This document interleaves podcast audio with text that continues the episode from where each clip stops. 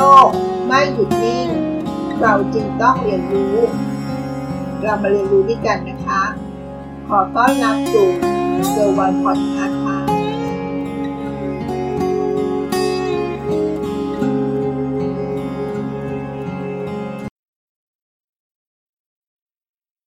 การพัฒนาตัวเอง วิธีหนึ่งที่เราสามารถทำได้ง่าย นั่นก็คือการเรียนรู้ค่ะ และยิ่งในช่วงวิกฤตโควิด -19 นี้ การเรียนรู้ที่บ้านด้วยการเรียนออนไลน์ ก็เป็นสิ่งหนึ่งนะคะ ที่เราควรจะไม่ละเลย เพราะมันมาถึงที่บ้านเราแล้วนะคะ วิธีการเรียนก็เหมือนกับเราเรียนในห้องเรียน เพียงแต่ว่าเราไม่ต้องเสียเวลาในการเดินทาง แต่มองดูแล้วเหมือนเรื่องง่ายนะคะ แต่จริงๆแล้ว การเรียนออนไลน์ที่บ้านนั้น มันไม่ได้ง่าย อย่างที่เราได้พูดไปนะคะ แม้ว่าการเรียนออนไลน์จะเป็นที่นิยมของคนรุ่นใหม่ในปัจจุบันนี้ แล้วจะทำยังไงล่ะ ให้เรามีวิธีการเรียนออนไลน์ที่มีประสิทธิภาพ หัวข้อที่จะมาชวนคิดในวันนี้ก็คือ เทคนิคการเรียนออนไลน์ให้มีประสิทธิภาพ ซึ่งโดย founder สแฟนนั้น เขาก็มีการรวบรวมเทคนิคนะคะ ซึ่งเขาบอกว่าเทคนิคเหล่านี้ได้รับการพิสูจน์จากผู้เชี่ยวชาญมาแล้วนะคะว่า มันจะช่วยให้เราสามารถเรียนคอร์สออนไลน์ด้านต่างๆ ได้เร็วขึ้น และมีประสิทธิภาพมากขึ้นมีดังต่อไปนี้นะคะ เทคนิคที่ 1 ตั้งเป้าหมายในการเรียนในแต่ละวันเลยค่ะ การตั้งเป้าหมาย ในแต่ละวัน จะช่วยให้เรามีแรงบันดาลใจที่ดีในการเรียนนะคะ เมื่อเราตั้งเป้าหมายแบบเฉพาะเจาะจง และสามารถวัดผลได้จริงด้วยนะคะ แต่ข้อสำคัญก็คือ เราไม่ควรตั้งเป้าหมายต่อวันให้มันมากเกินไปนะคะ การมีเป้าหมายก็เหมือนกับเป็นเข็มทิศ เป็นทิศทางในการก้าวเดินของเรา ไม่สเปะสปะนั่นเองค่ะ เราลองมาฝึกตั้งเป้าหมายนะคะ ถ้าเราเรียนวิชาที่เกี่ยวกับการเขียนโปรแกรม เราอาจจะมีการตั้งเป้าหมายเล็กๆ ของวันนี้ว่า ขอให้เราเข้าใจไวยากรณ์ของภาษานี้สักสามสี่รูปแบบ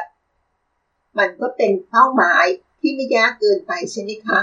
ในการเรียนวันนั้นและทำให้เรา จดจ่อหรือโฟกัสได้ดีขึ้นนั่นเองค่ะ เทคนิคข้อที่ 2 นะคะ เราต้องจัดหรือสร้างสภาพแวดล้อม ให้มันเอื้ออำนวยต่อการเรียน สภาพแวดล้อม มองดูแล้ว เราอาจจะละเลยนะคะ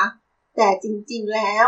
มันมีผลต่อการเรียนรู้ของเราอย่างมากเลยนะคะ ถ้าสถานที่เพื่ออำนวยต่อการเรียน ก็ทำให้เรามีสมาธิ จดจำข้อมูลต่างๆได้ดี และสามารถเรียนรู้ได้อย่างมีประสิทธิภาพด้วยนะคะ และที่สำคัญกว่านั้นก็คือ อุปกรณ์เสริมค่ะ พวกการเลือกเฟอร์นิเจอร์ที่เหมาะสมกับการนั่งเรียน หลีกเลี่ยงการนั่งเรียนบนโซฟาหรือบนเตียงนอนนะคะ ถ้าเราเรียนแบบนี้โอกาสที่จะนอน หรือไม่ตั้งใจ ก็จะมีสูงนะคะ ดังนั้นเราควรจะสร้างสภาพแวดล้อม โดยการแบ่งแยกสถานที่สำหรับใช้ในการเรียน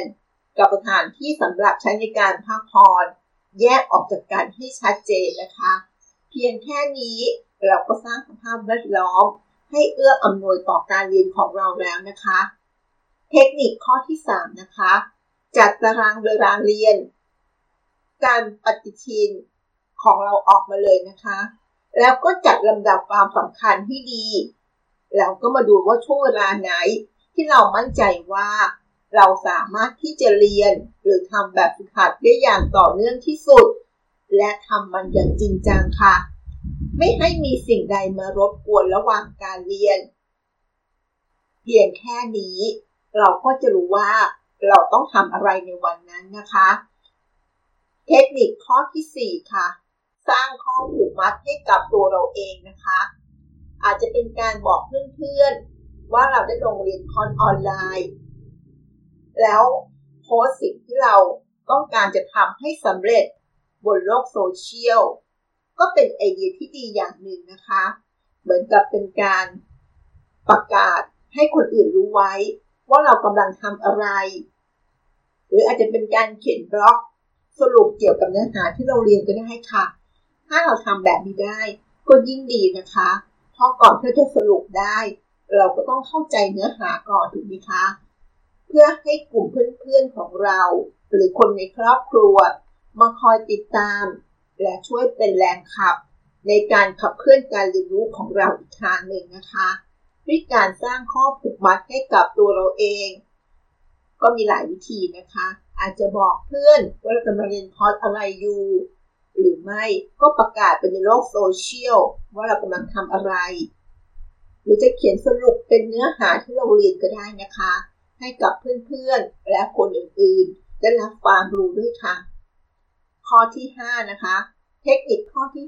5 ระหว่างที่เราเรียน เราควรจะจดโน้ต การจดโน้ตจะช่วยให้สมองของเรา มีความคิดอยู่ตลอดเวลานะคะ ทำให้เราเข้าใจบทเรียนได้เร็วขึ้น และก็ช่วยให้เราจดจ่อกับสิ่งที่เราเรียนนานยิ่งขึ้นค่ะ มันเป็นกลยุทธ์ที่ดีอย่างหนึ่งนะคะจะทำให้เรามีสมาธิกับสิ่งที่เราเรียน ไม่ว่าเราจะเรียนผ่านช่องทางออนไลน์ หรือเรียนในห้องเรียน เราก็ใช้วิธีนี้ไปใช้ได้เลยนะคะ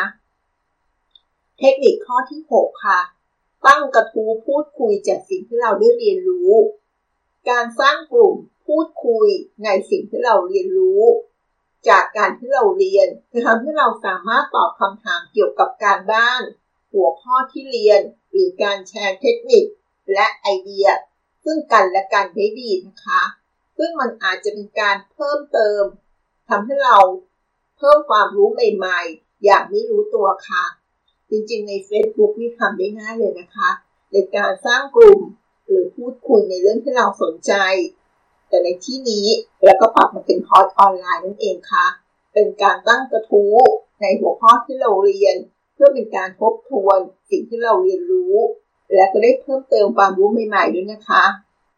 เทคนิคข้อที่ 7 ค่ะทำทีละอย่างมีผลสำรวจจากนักวิจัยมากมายเลยนะคะ ที่เขาพิสูจน์แล้วว่า การที่เราทำหลาย ๆ อย่างพร้อมกัน จะทำให้เราไม่สามารถมีสมาธิจดจ่อได้ดีค่ะ ดังนั้นเราจะต้องโฟกัสทีละอย่าง เพื่อที่จะซึมซับข้อมูลและทำมันออกมา ให้ได้อย่างมีประสิทธิภาพมากที่สุดนั่นเองค่ะ และเทคนิคข้อสุดท้ายนะคะ ข้อที่ 8 พักเบรกบ้างค่ะ ถ้าเราเรียนทั้งวันโดยที่เราไม่พักเลย สมองของเราก็จะร้านะคะ แล้วก็ไม่จำเป็นต้องฝืนนะคะถ้าเรารู้สึกว่าเราเรียนเยอะเกินไป เพราะยิ่งพยายามเท่าไหร่ สมองก็ไม่สามารถจดจ่อกับสิ่งที่เรากำลังเรียนรู้ได้อยู่ดีนะคะ ดังนั้นสิ่งที่เราควรจะทำเมื่อเรารู้สึกว่าสมองของเราเหนื่อย หรือล้าแล้ว ก็คือการหยุดแล้วก็พักสมองเป็นระยะระยะนะคะ เพื่อให้สมองของเราผ่อนคลายจากความเหนื่อยล้าบ้าง และหลังจากพักแล้ว สมองเราก็จะ reset ขึ้นนะคะ กลับมามีพลัง แล้วก็จะค้นพบไอเดียใหม่ ๆ อีกครั้งค่ะ นั่นก็คือเทคนิค8อย่างสำหรับการเรียนรู้คอร์สออนไลน์ ด้านต่างๆ ได้เร็วขึ้น และมีประสิทธิภาพมากยิ่งขึ้น ซึ่งจริงๆแล้ว เทคนิคเหล่านี้เราสามารถใช้ในห้องเรียนก็ได้นะคะ หรือจะมาประยุกต์ใช้กับการเรียนคอร์สออนไลน์ก็ได้ ขอสรุปทบทวนอีกครั้งนะคะ ข้อที่ 1 ตั้งเป้าหมายในการเรียนในแต่ละวัน 2. สร้างสภาพแวดล้อม ให้เอื้ออำนวยต่อการเรียน 3. จัดตารางเวลาเรียน 4. สร้างข้อผูกมัดให้กับตัวเอง เพื่อทำให้เราจะต้องทำสิ่งนั้นนั่นเองค่ะ 5. จดโน้ตระหว่างเรียน 6. ตั้งกระทู้พูดคุยในสิ่งที่เราได้เรียนรู้ 7. การทำทีละอย่าง ทีละเรื่อง เป็นการโฟกัส อย่างมีจุดมุ่งหมายนั่นเองค่ะ และสุดท้ายนะคะ ข้อที่ 8 พักเบรกบ้างจะได้สมองไม่ล้า และไม่ฝืนความรู้สึกของตัวเองมากเกินไปนะคะ เพียงเท่านี้ไม่ว่าจะเป็นคอร์สออนไลน์ไหนๆ เราก็สามารถเรียนมันได้อย่างมีประสิทธิภาพแน่นอนค่ะ หวังว่า เทคนิคทั้ง 8 ข้อนี้ เราไปปรับใช้ดูนะคะ แต่ถ้าทำแล้วเป็นยังไงบ้างฝากบอกกันบ้างก็ดีนะคะ จะได้แชร์ให้เพื่อนๆฟังกันบ้าง ขอบคุณที่รับฟัง แล้วพบกันใน EP หน้า สวัสดีค่ะ